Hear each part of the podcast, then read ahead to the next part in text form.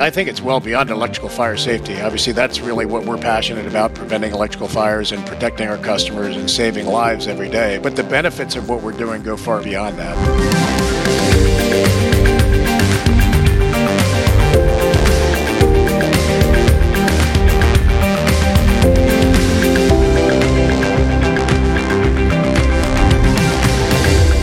This is a Smarter World podcast, focusing on breakthrough technologies that make our connected world better, safer, and more secure.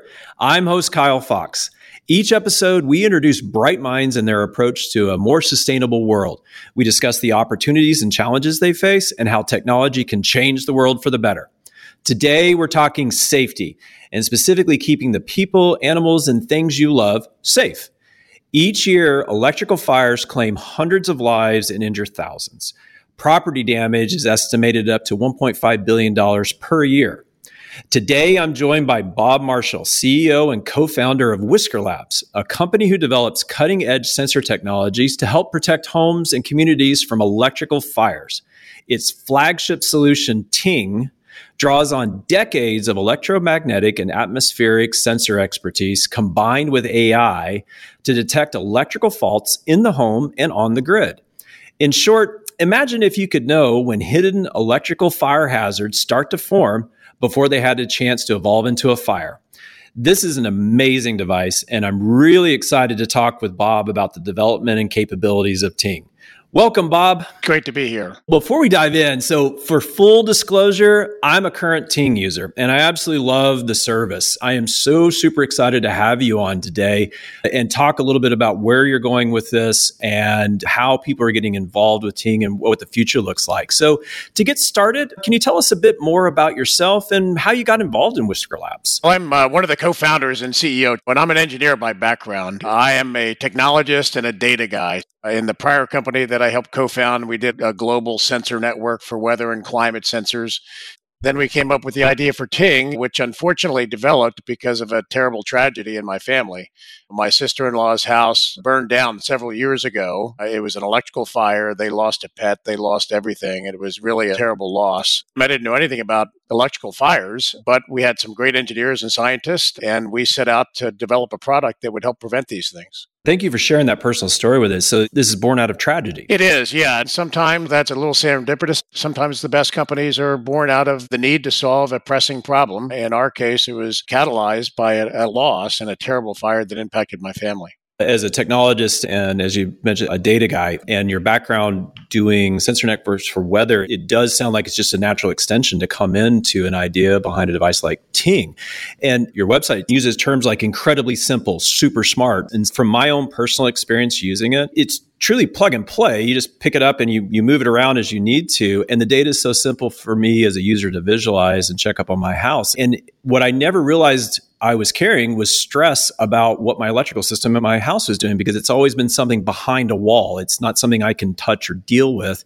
And this device suddenly opened it up, and I had the sense that I understood what was happening behind those walls. And so we're talking a little bit about the mission statement incredibly simple super smart. I, I, wonder if you could expand a little bit about that. The product itself from a customer's perspective is super simple right? It's just a plug. You plug it in connect it to your wi-fi and, and one sensor monitors the whole house. And, and really what we're looking to detect is electrical arcing that occurs when you have damaged wires or loose connections. As you said they can be inside of a wall.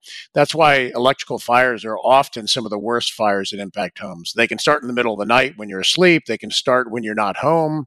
They can develop for a long period of time, and then it results in a fire, which is what happened at my sister in law's house. One of the things that's amazing about Ting is while it looks so simple on the outside and, and for you as a user, it is incredibly sophisticated inside. The signal processing that we do with NXP silicon behind it is incredibly sophisticated. It is taking 30 million electrical measurements every single second.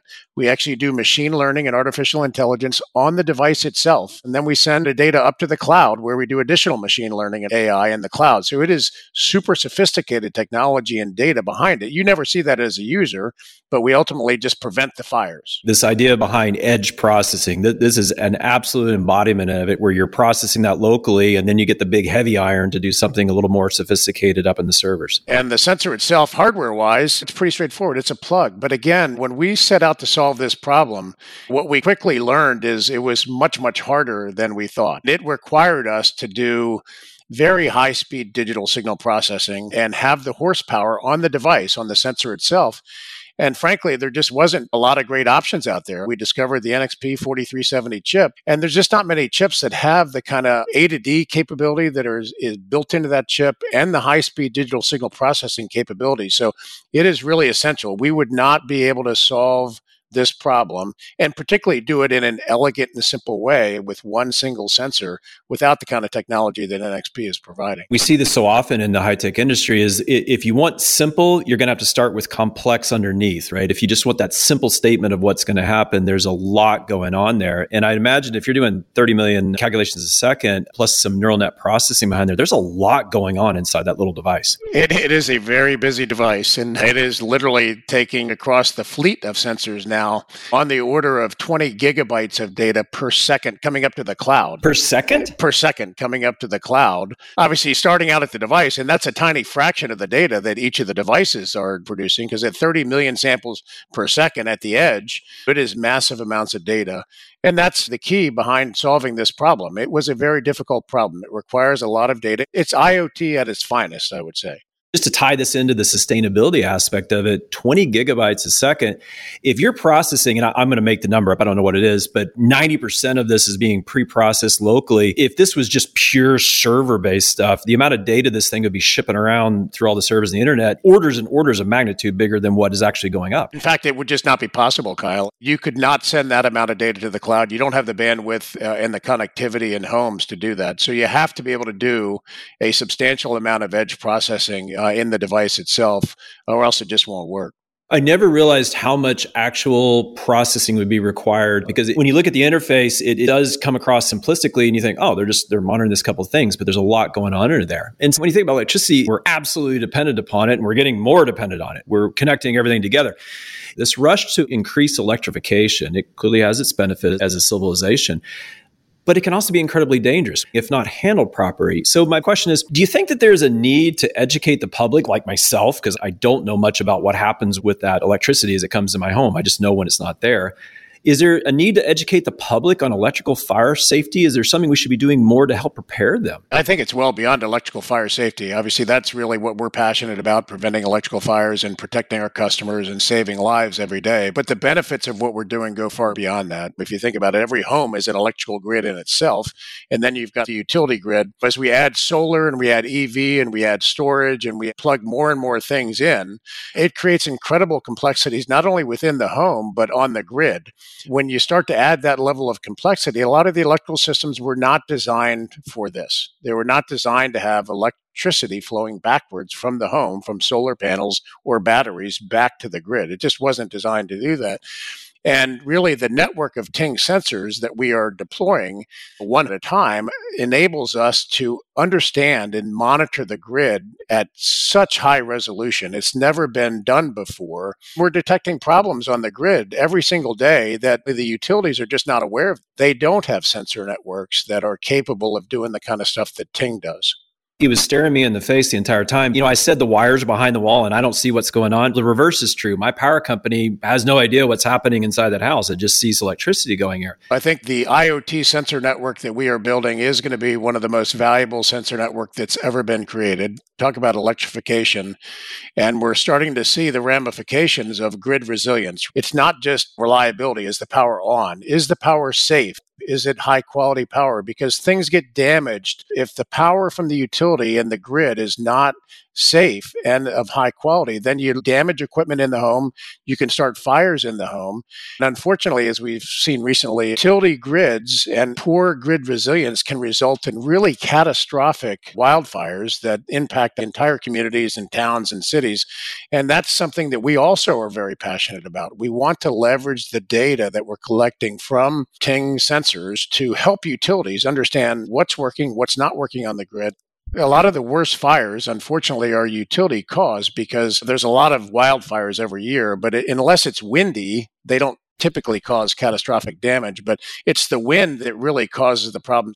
So when you start to have trees touching lines, that's when you get these sparks that cause some of these wildfires. And then it's really already windy, so they really spread fast and, and become deadly. I think what's key is to leverage the kind of technology that we have with the NXP chip inside of Ting, monitor the electricity in ways that's never been done before, prevent fires inside the home, understand the resilience of the grid, help prevent wildfires. So it is really an incredible opportunity that we have to better society, save lives, and, and, just make everything better. We've talked about the overall high level view of it. I want to unpack a little bit about the design itself, what's happening inside the signal processing. One of the things I love about the Ting that I use is how compact and out of the way the device is. To achieve that kind of design efficiency with all the stuff that you said you were doing inside that device, there had to have been challenges. And I'm wondering what are some of those challenges you encountered in building this? Again, on the outside, very simple, but there is a lot packed in there, right? We've got to have a good Wi Fi module in there. But the heart of it is the NXP 4370 chip that is the signal processing engine behind everything. And really, with that chip, we're able to take those 30 million measurements every second, but then not only just take the measurements themselves, but then actually do the machine learning. So I would say that the hardest part of Ting was not necessarily the hardware. Once you have the circuit board and the plug itself is straightforward. It's really having that capacity that we get from the NXP chip and doing the machine learning and the signal processing. The hardest part is how we work with the data. And, you know, everybody's talking about chat GPT and using transformer models. And that's all with the written word, right? We're essentially doing the same thing. Instead of using the written word, we're using electrical measurements. We take electrical measurements and we throw them into a transformer model and do incredible things. It's just absolutely astonishing to me every single day what our data science team does and it's leveraging advanced machine learning and AI techniques and applying it to something that's going to help prevent fires. That capability didn't exist years ago. For this to work, it had to be in a small form factor. The Ting plug is just the size of a nightlight. We want our customers to just plug it in somewhere out of the way and let it do its job 24 7, taking those measurements every single second and for the customer, hopefully you don't hear from us, but you know, we've saved now over 6,000 homes from what would have been potentially catastrophic fires. It's almost 15 per day now. Every day, we will be working with the homeowner, identifying a problem, finding it and fixing it before it can start a fire. You and your team must absolutely love your job to get that kind of positive feedback. I mentioned at the beginning of the podcast, what I love most about Ting is peace of mind. Just to be able to be aware of what's going on gives me a great feeling. Now, I have not encountered a tragedy, but I gotta assume that you have some incredible stories you've heard from your customers. Are there any you'd be willing to share with us? A lot of them are just like this one. The mother was out at a volleyball game with her daughter one evening. Ting had detected a big problem. We had notified our fire safety team, and our fire safety team member, Sabrina, called her at the volleyball game and she left the volleyball game immediately and came home to find smoke coming out of a, an extension cord in the basement right next to a bunch of stuff that would have ignited.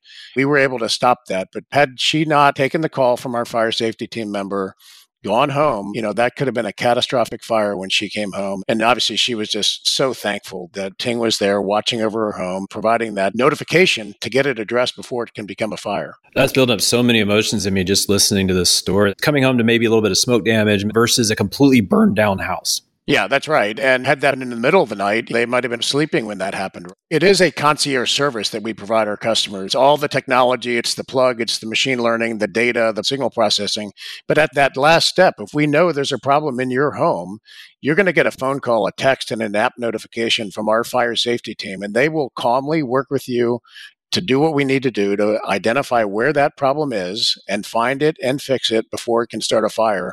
We have an obligation to take care of our customers. We can't prevent 100% of fires. That is our objective, but we're very passionate about protecting our customers and their families and their homes. And it is incredibly rewarding when we do every day. It keeps us motivated. We're growing like crazy, expanding. We're in 400,000 homes. We just added 58,000 new homes in September alone. Now, I'd like to talk about how the grid factors into this, but more along the lines of you mentioned solars, home batteries, and generators. All these different technologies are coming into play. The grid has to be able to withstand the weather and climate conditions that it's going to face in the future. And it also has to be able to withstand those weather and climate conditions with the addition of solar and wind and batteries. So it is incredibly complex.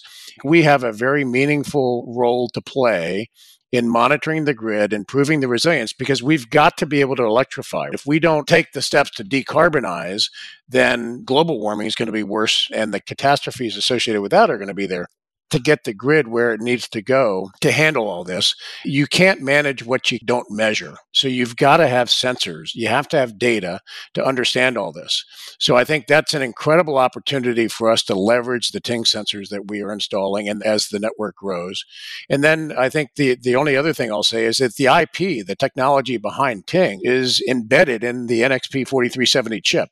Uh, so, what other devices might that chip go into beyond a standalone Ting sensor where you can get the benefits of all that great data and signal processing? If you put the NXP 4370 chip with our firmware and software and machine learning in it, in any device that's plugged into the grid anywhere, it does everything that Ting does. What you just described is you absolutely can scale this. Oh, yeah. No, there's no doubt. The scale opportunity here is tremendous, but our business model is largely based on partnering with insurance companies. So homeowner customers largely get it for free. That's how I got mine. Companies like State Farm and Nationwide Insurance and, and Liberty Mutual and Erie Insurance, they give away Ting for free to their customers because we prevent fires and take care of their customers. And that's good for insurance is predict and prevent versus repair and replace. So if we can prevent the losses, that's better for the customer and it's better for the insurance company. It's got to create a fiscal positive feedback loop to get more of this out there because it's in their best interest to do this. Besides the human aspect to this, from the business side of it, if you get them demanding it, then it, it's going to grow. I think there's a big flywheel effect, and the value of the sensor network goes up with the number of sensors that you have. The data gets incredibly valuable. So, as we continue to scale the network, the value of the data from the network gets better and better. So, it enables us to provide that value to the utility companies which then provides more value to the insurance companies. And everybody wants to go faster as the network grows. We're coming to the end of our time here, and it has been absolute honor and pleasure talking with you today. Clearly, I'm a big fan of the work you're doing uh, as I use a Ting device myself. We usually ask our guests a standard question. We ask, How do you envision a safer world 50 years from now, especially as it relates to technology? What do you see that world in 50 years? Well, in 50 years, I would say that the technology we have in Ting is going to be embedded in every single dwelling unit around the globe. But equally importantly, we will have helped that transition to a more resilient grid that is capable of handling the electrification that we need to have in society. We will be preventing some of the most devastating wildfires that are terribly impacting society and communities. And we should eliminate the worst of those as well. So it is leveraging the IoT, leveraging high speed digital signal processing with the NXP chip, embedding that everywhere, and preventing fires and saving lives. Bob, it has been an absolute honor being with us. Thank you for sharing your vision, and I can't wait to see that world that you envision for the future. Thanks for being a part of the podcast.